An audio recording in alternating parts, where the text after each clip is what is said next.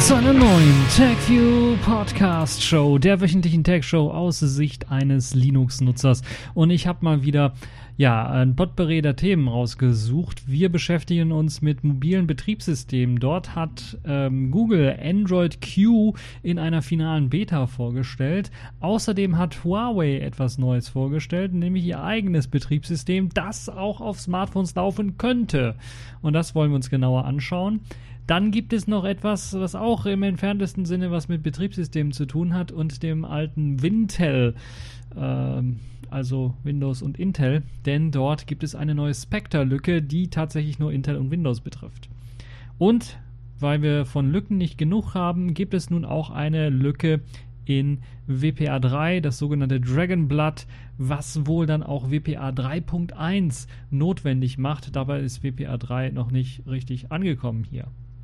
Und natürlich die Kategorien in dieser Woche, da wollen wir ein bisschen über Netzpolitik reden und über 5G-Netze und wie diese dann wohl in Zukunft überwacht werden und wie das wohl dann in Zukunft auch gesetzlich geregelt wird.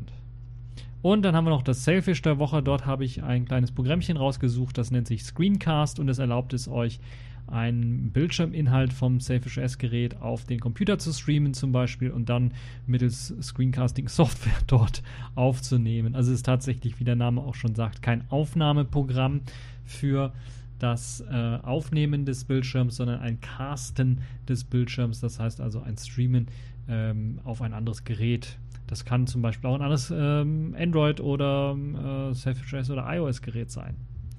Fangen wir aber zunächst einmal an mit...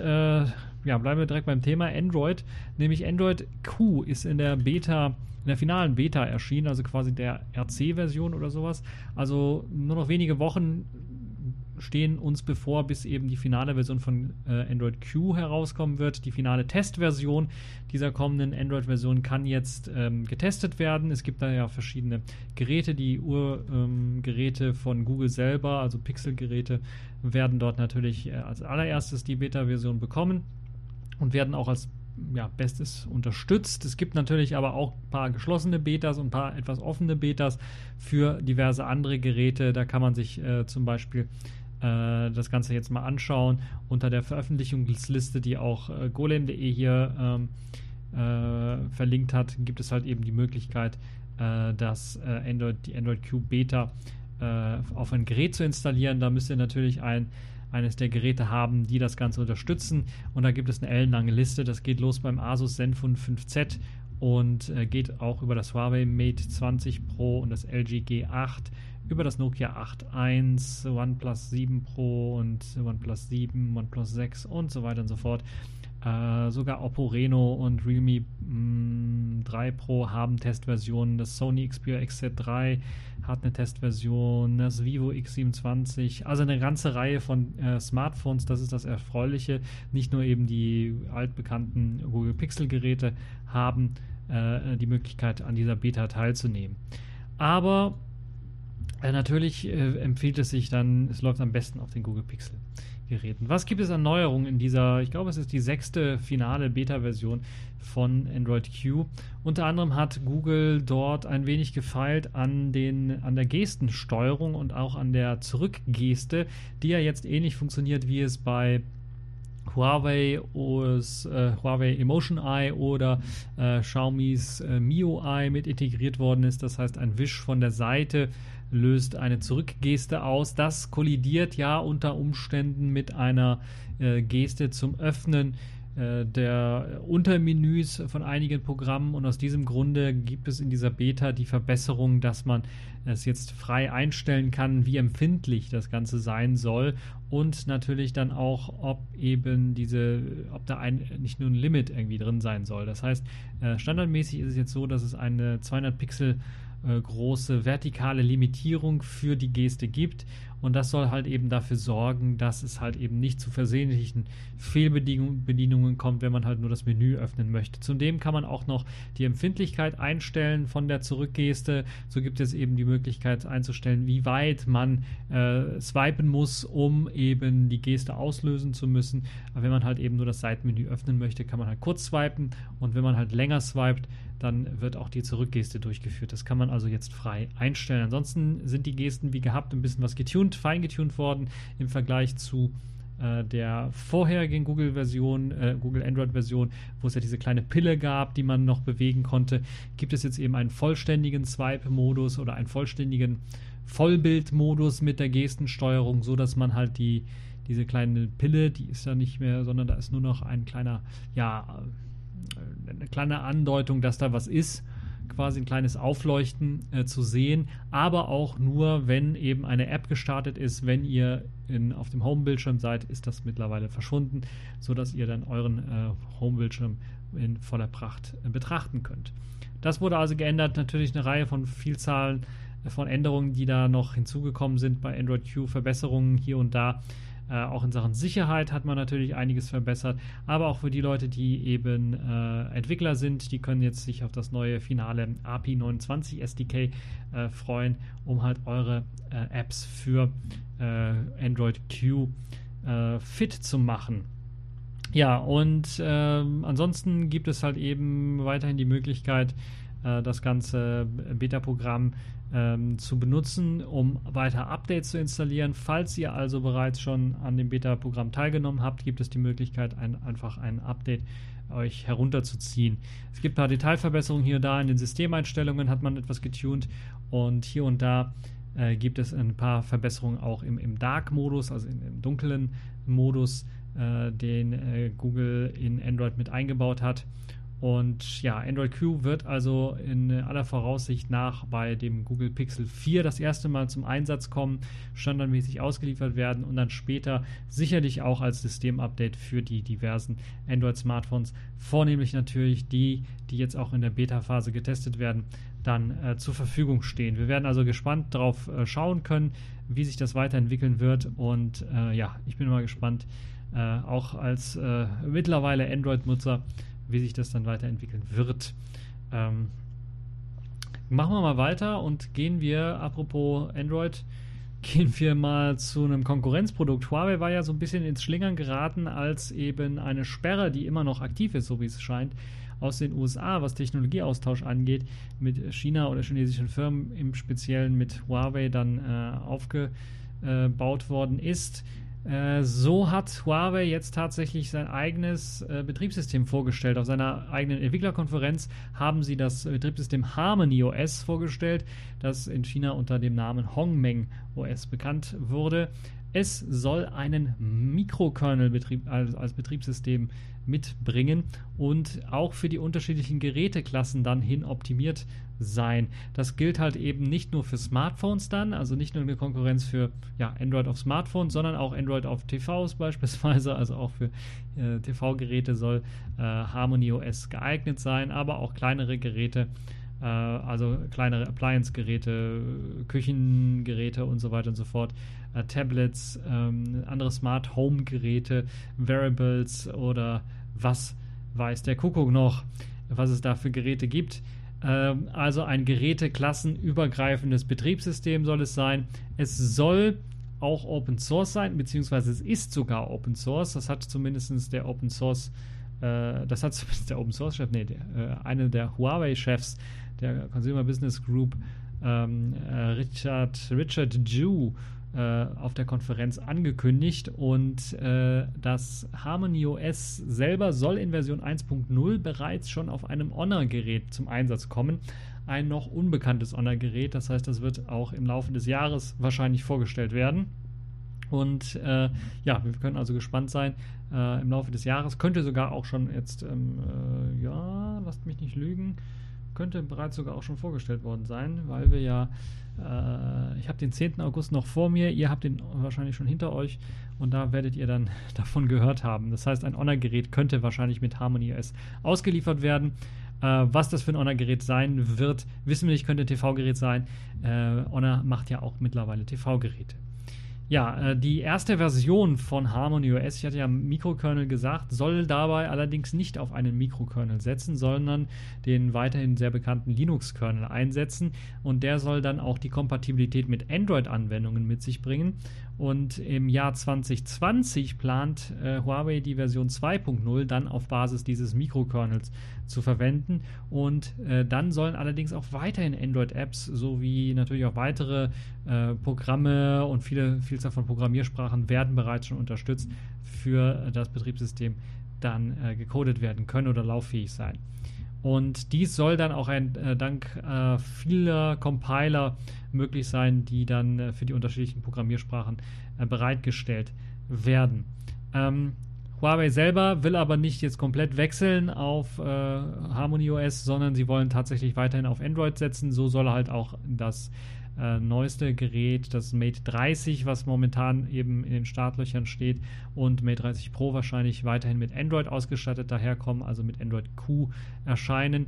Und das könnte allerdings dann natürlich, je nachdem, wie es mit dem Embargo aussieht aus den USA, auch dazu führen, dass man eventuell in Zukunft auf Harmony OS setzen wird, entweder für dieses Gerät oder auch für weitere zukünftige Geräte. Das müssen wir halt nochmal sehen, wie sich das weiterentwickelt. Was haltet ihr von der ganzen Geschichte? Ich finde das ja eine sehr spannende Geschichte. Ich fand das zunächst einmal erstmal, wo ich gesehen habe, ja, Mikrokernel, oh, dann ist es ja nicht der Mare bzw. Sailfish OS Core, der dort verwendet wird, sondern was anderes. Aber jetzt heißt es ja, ist doch ein Linux-Kernel.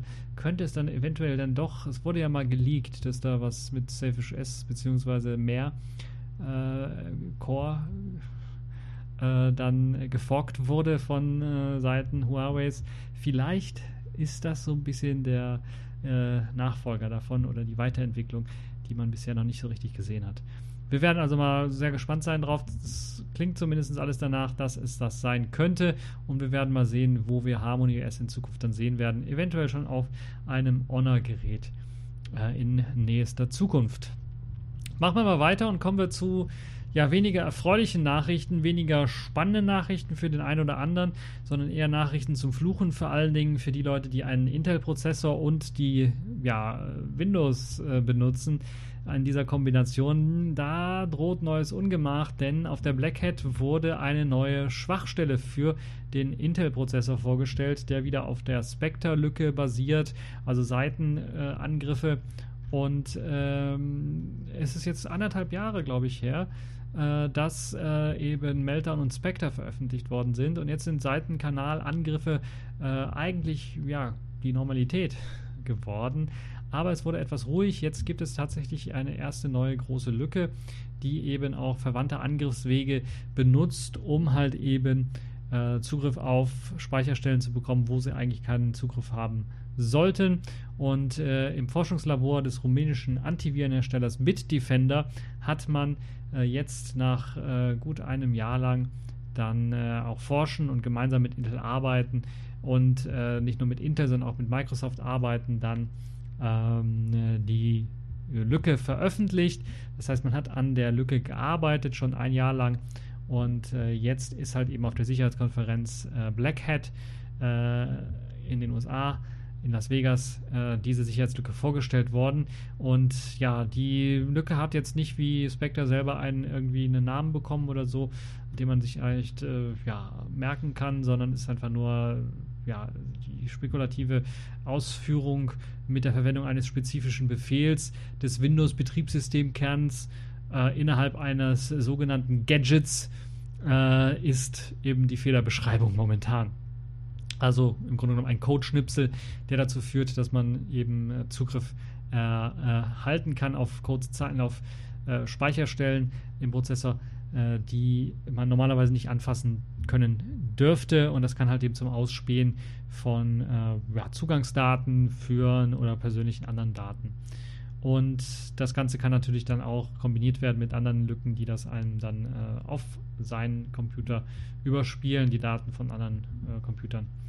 Das Interessante an der Geschichte ist, dass dieses Problem nur auf Intel-Maschinen existiert und auch nur auf dem Windows-Betriebssystem, denn die neue Lücke umgeht irgendwie alle Schutzmaßnahmen, die bisher nach dem Spectre- und Meltdown-Angriff dann implementiert worden sind. Und er betrifft im Grunde genommen alle modernen Intel-CPUs, also solche, die mit Ivy Bridge ausgestattet sind oder neuer, und funktioniert aber bisher wirklich auch nur mit dem Windows-Betriebssystem.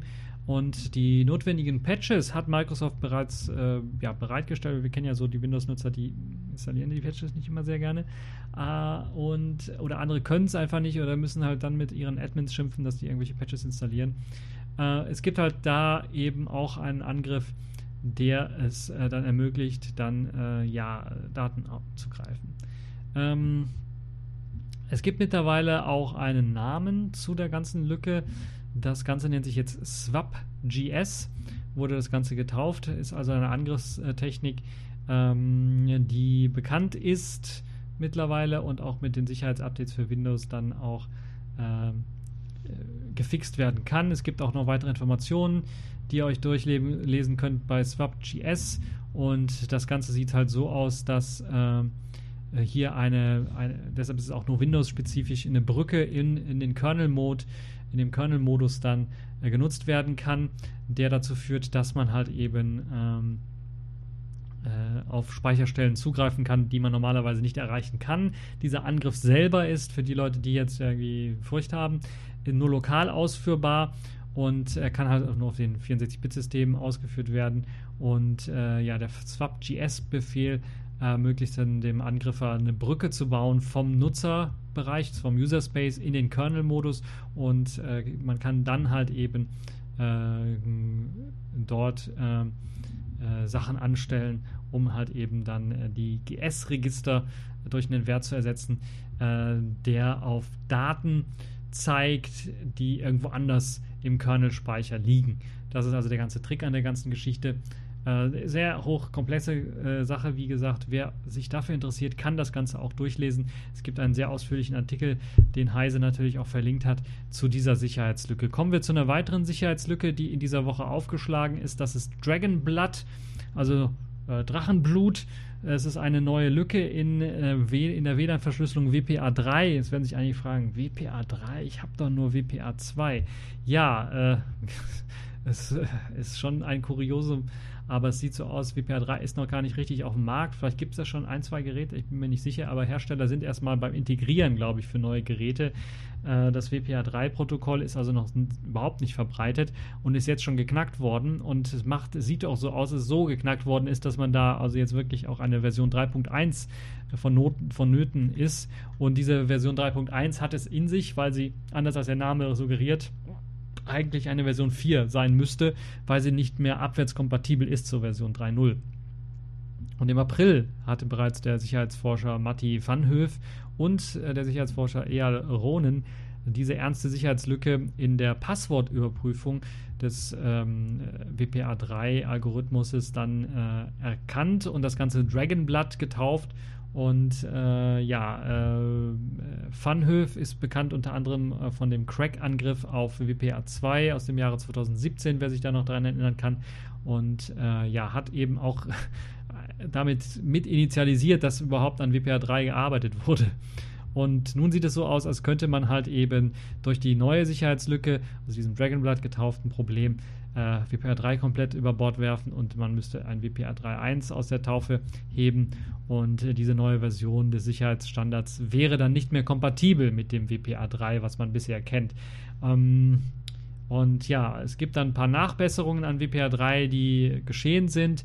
An der TU Leuven in Belgien und in Tel Aviv in Israel hat man sich den Schwachstellen bedient und hat da ein bisschen untersucht und hat dann auch untersucht, wie der neue Standard WPA3 denn so funktioniert, und hat dann doch einige Lücken herausgefunden und WLAN-Geräte, die zum Beispiel jetzt Wi-Fi 6 zertifiziert sind, das ist ja die neue Bezeichnung für die WLAN-Standards, müssen bereits WPA3 unterstützen, aber das ist halt eben diese lückenhafte WPA3-Version, und jetzt will man innerhalb eines Jahres, so hat zumindest die Wi-Fi Alliance vor, für alle neuen WLAN-Geräte WPA3-Unterstützung vorschreiben. Ob das wirklich passieren wird, werden wir mal schauen, jetzt vor allen Dingen, nachdem bekannt wurde, dass es eine Lücke gibt und dass halt eben der Fix nicht so trivial ist und dass ein Fix halt eben ein WPA3.1-Standard vonnöten machen würde. Da müssen wir uns also gedulden, müssen wir mal schauen, wie sich das weiterentwickelt. Ihr solltet auf jeden Fall die Augen und Ohren offen halten, um dann mal zu schauen, wie es dort weitergeht.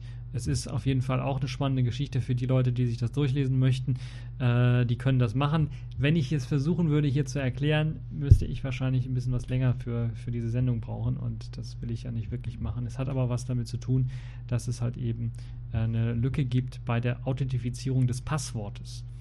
Und dort geht es um Brainpool-Kurven, die angreifbar sind. Das ist die erste Lücke und die betrifft halt eben neu eingeführte Schlüsselaustauschmechanismen zwischen eben diesen Endpunkten, die miteinander kommunizieren sollen. Und es gibt noch weitere Lücken im ERP-PWD. Und man muss mal schauen, wie sich das weiterentwickeln wird, ob halt noch eine Version 3.1 von WPA erscheinen wird oder ob WPA 3 jetzt so umgesetzt wird, wie es jetzt ist, weil ja schon einige Hersteller das Ganze integrieren, also schon relativ spät in der Mache ist, oder ob es noch irgendwie einen Sicherheitsfix für diese Probleme geben wird oder eben nicht. So, jetzt sind wir quasi schon durch mit den Themen dieser Woche. Kommen wir zu den Kategorien dieser Woche. Accepted. Connecting. Complete. System activated. All systems operational.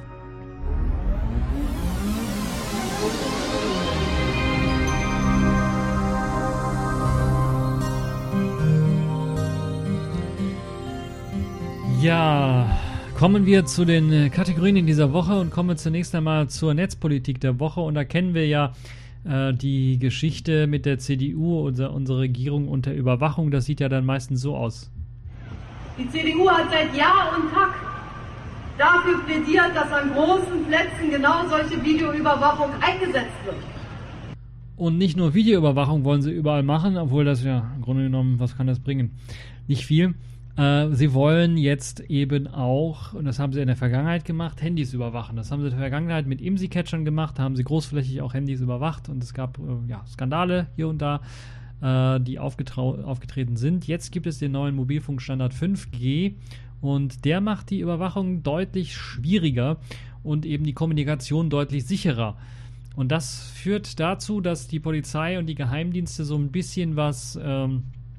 kalte Füße bekommen haben und jetzt so ein bisschen versuchen, den Gesetzgeber Druck zu machen, dass sie eben Gesetze auf den Markt bringen, die halt eben diese verbesserte Verschlüsselung der Kommunikation erschwert bzw. eine Hintertür erlaubt. Und das würde dann halt so aussehen, dass diese verschlüsselten Telefongespräche, zumindest in einzelnen Etappen werden die verschlüsselt im 5G-Netz, dass man dann eine sogenannte Multi-Access Edge Computing, was man dort benutzt, dass eben der Telekommunikationsanbieter diesen Datenverkehr, weil er den nicht mehr zentral verarbeitet, der auch nicht irgendwie möglich zentral irgendwie was entschlüsseln kann, sondern das Ganze über verschiedene Netzwerkecken läuft im Grunde genommen, müsste man irgendwie was machen, um trotzdem darauf zugreifen zu können. Nun ist natürlich Technologie so aufgebaut, dass er halt eben möglichst sicher sein soll und um so etwas unsicherer zu machen, müsste man halt eben als Anbieter spezielle Hardware mit installieren oder spezielle Wege gehen, um diese Sache unsicher zu machen. Und die Polizei und die Geheimdienste plädieren dafür, dass so etwas gemacht wird. Dazu ist aber auch eine Änderung des Telekommunikationsgesetzes und der Telekommunikationsüberwachungsverordnung vonnöten. Mobilfunkanbieter würden dann gezwungen werden, diese Metadaten entschlüsselter 5G-Verbindungen an Netzknoten zu speichern. Also jeder einzelne Netzknoten müsste dann halt eben die Metadaten zumindest speichern, sodass man halt eben als Überwachungsorgan darauf zugreifen kann. Das würde dann aber auch bedeuten, weil 5G ja jetzt hier ein Netzwerk ist, was nicht nur in Deutschland genutzt wird, sondern auch in anderen Ländern, dass eben die Server, die eben 5G routen, dann natürlich auch teilweise sich im Ausland befinden könnten. Und dazu müssten dann halt Firmen verpflichtet werden, die in Deutschland öffentlich zugängliche Telekommunikationsdienste haben, müssten dann auch eben den deutschen Strafverfolgungsbehörden und Geheimdiensten mit denen kooperieren, das heißt auch mit Servern, die im Ausland sitzen. Und das könnte richtig interessant werden, wie es da rein rechtlich zu bewerten ist. Und weil man dann natürlich auch eben jeden in Deutschland tätigen Anbieter dazu zwingen müsste, eben auch in benachbarten Ländern die anfallenden Kommunikationsgespräche oder Kommunikationsdaten, gerade auch bei deutschen Verbindungen, darum geht es ja, nicht noch herauszufiltern, das ist jetzt eine deutsche Verbindung, sondern dann auch noch entschlüsselt aufzubewahren. Und ob das wirklich mit dem EU-Recht vereinbar ist, da bin ich mir ein bisschen unsicher, muss ich ganz ehrlich sagen. Und Es könnte im Endeffekt dahingehend laufen, dass auf einmal alles überwacht wird. Es ist auf jeden Fall dadurch natürlich vonnöten, wenn sowas überwacht werden muss und das eigentlich entgegen der Technologie steht, die da zum Einsatz kommt, weil die Technologie dafür gemacht worden ist, nicht überwacht werden zu können oder eben es schwieriger zu machen. Da gibt es also nicht die Möglichkeit, mit irgendwie IMSI-Catchern herauszufinden, wo welche Person sich wo aufgehalten hat, bei einem Telefonat oder bei einer normalen Funkzelle. Die Telekommunikationsanbieter müssten nämlich auch extra Abhörschnittstellen mit einbauen und das würde natürlich dann auch wieder sehr, sehr viel Geld kosten für die verschiedenen Anbieter und natürlich auch sehr, sehr viel Datentraffic verursachen und das könnt ihr natürlich dann auch wieder dadurch merken, dass halt eben eure Datenraten nochmal in den Keller gehen und das passiert ja manchmal im Funknetzwerk, im mobilen Netzwerk, das merkt man ja dann auch deutlich, dass da die Geschichten einfach mal runtergehen. Ja, bisher, wie gesagt, IMSI-Catcher weit verbreitet, weil halt eben die Verschlüsselung, es gab keine Verschlüsselung, es wurde ganz unverschlüsselt übertragen, welche Teilnehmer und Gerätekennungen dann, also die IMEI-Nummer beispielsweise, die mit dem IMSI-Catcher dann gefangen werden konnte. Konnte dann herausgefunden werden, wer wo sich befunden hat. Das ist jetzt nicht mehr so einfach möglich, wird zumindest eine Verschlüsselung verwendet, die halt eben technisch so ausgeklügelt ist, dass es halt ohne weiteres nicht möglich ist, das mit abzusniffen. Das Bundesinnenministerium spricht deshalb von technischen und rechtlichen Anpassungen, die notwendig sind, um halt eben weiterhin überwachen zu können und so etwas wie eben IMSI-Catcher dann auch in der 5G-Zeit dann benutzen zu können. Der neue Standard also die neue Mobilfunkgeneration hat schon angefangen, 5G hat schon angefangen, so ein bisschen vor sich her zu dümpeln. Es wird dann wahrscheinlich im nächsten Jahr richtig losgehen und da werden wir mal schauen, wie es weitergeht. Aber es gibt natürlich, darauf habe ich mich auch nicht irgendwie gefreut und auch nicht gewundert, CITES, das ist diese zentrale Information, also diese geheime, ne, oder dieser Computer-Hacking-Verein des Bundes. Der unterstützt natürlich das BKA und den Verfassungsschutz, ist ja klar, können da nicht anders und wollen da weiterhin für Werbung machen, dass man halt eben dann auch für die Strafverfolgungsbehörden extra Sachen in die 5G-Netze mit einbaut, dass die halt eben die Möglichkeit haben, dort weiterhin zugreifen zu können und ordentlich überwachen zu können. Ja, was haltet ihr von der ganzen Geschichte? Ist das der richtige Weg in die richtige Richtung oder ist das wieder etwas mit Schrecken verbunden? Muss das sein, diese ganze Überwachung? Ich bin da sehr, sehr skeptisch, muss ich ganz ehrlich sagen. Vor allen Dingen, ich bin skeptisch, vor allen Dingen, wenn es um Datenmissbrauch geht und wenn es um den Verfassungsschutz geht, bin ich ja deutlich skeptischer, als ich das vor Jahren vielleicht mal war. Aber ich werde ja immer skeptischer, was das angeht, was den Verfassungsschutz angeht. Und dass der dann auf solche Daten zugreifen kann, ich weiß nicht. Nun ja, ihr könnt mir natürlich eure Meinung einfach im Kommentarbereich posten. Das würde mich mal auch interessieren, was ihr von der ganzen Geschichte haltet. Ansonsten könnt ihr den verlinkten Artikel wie immer nachlesen und dann machen wir mal weiter mit dem allerletzten Thema für diese Woche und der letzten Kategorie in dieser Woche, Sailfish der Woche. Dort gibt es nämlich wieder was Neues für die Leute, die ein bisschen was mit ihrem Sailfish OS-Gerät herumspielen wollen. Gibt es eine neue Anwendung, die momentan nur für die allerneuesten Sailfish OS-Versionen richtig funktioniert, so wie ich das gesehen habe. Und zwar ist das die Anwendung Screencast. Naja, so neu ist sie nicht, aber Anfang August jetzt erschienen. Und es gibt auch schon bereits einige Versionen mit Verbesserungen, die dort drin sind. Das Interessante an dem Ganzen, es ist kein Bildschirmaufzeichnungstool, sondern es ist ein Bildschirmstreaming-Tool. Das heißt, im Grunde genommen macht es nichts anderes, als euren Bildschirminhalt in Sachen Screenshots rüberzuschicken und auf einem speziellen Port auf einer Webseite bereitzustellen. Ihr könnt euch also dann zum 5.4er-Port eures Gerätes verbinden und könnt dann eben den Bildschirminhalt sehen und habt dann die Möglichkeit zu gucken, wie flüssig das Ganze läuft. Natürlich zum einen mit den verschiedenen Geräten, wie stabil eure WLAN-Verbindung eventuell ist. Ich würde Kabel empfehlen.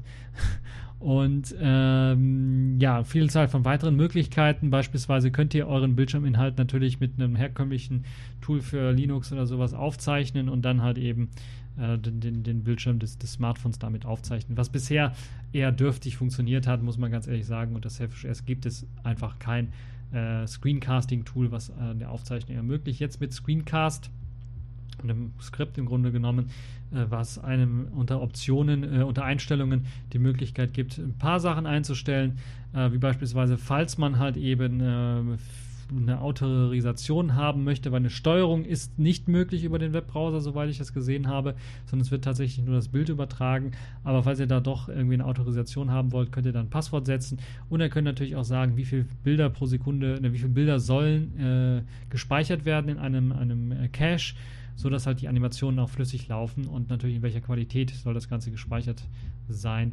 Das könnt ihr alles dort festlegen. Ist eine tolle Sache, wie ich finde, und macht es halt eben einfacher, dann das einmal auszuprobieren. Ja, es wird nicht nur angezeigt, wie man das verbinden kann, also das wird meistens über eine HTTP-Adresse gelöst, sondern es wird auch angezeigt, welche Geräte gerade verbunden sind, was sicherlich auch in Sachen Sicherheit auch eine wichtige Sache oder eine wichtige Rolle beispielen könnte. Das ist also ein sehr interessantes Tool. Screencast findet ihr natürlich verlinkt auch wieder unten im Artikel. Ansonsten habt ihr das Ganze bei Open Repos auch direkt zur Verfügung. Also einfach mal Storeman aufmachen, das Software Center, und dort könnt ihr das Ganze herunterladen. Das Ganze ist natürlich wie immer Open Source und ihr könnt euch das Ganze auch nochmal anschauen. Ist sogar nicht nur Open Source, sondern auch freie Software. Da könnt ihr euch das Ganze nochmal anschauen, wie das Ganze funktioniert, was dort eben benutzt wird für Software. Und ja, das Ganze, wie gesagt, ist nicht im Yola-Store, steht da nicht zur Verfügung, weil es halt eben dort nicht hineinkommen würde wahrscheinlich mit den ganzen Sachen, die dort eben reinprogrammiert worden sind. Aber eine sehr interessante Geschichte, die ihr euch anschauen könnt. Der Quellcode steht, wie gesagt, zur Verfügung und vielleicht auch für den einen oder anderen interessant, da mal was zu lernen, wie das Ganze denn so funktioniert und wie man da Bilder über ein Protokoll schicken kann. Das war's dann jetzt auch schon für diese TechView Podcast-Folge. Ich hoffe, sie hat euch gefallen, ihr habt Spaß dran. Ihr könnt natürlich Feedback immer hinterlassen, im Kommentarbereich eure Meinung hineinschreiben. Falls ihr was Interessantes entdeckt habt, irgendwo zu einem Thema, was ich gerade besprochen habe, könnt ihr das natürlich auch noch mit reinpacken. Falls ich irgendwie was in irgendeinem Thema falsch gesagt habe oder wirklich vergessen habe, was ultra wichtig ist, könnt ihr das natürlich auch machen. Und ja, das war's für diese Folge und bis zur nächsten Folge. We'll be right back.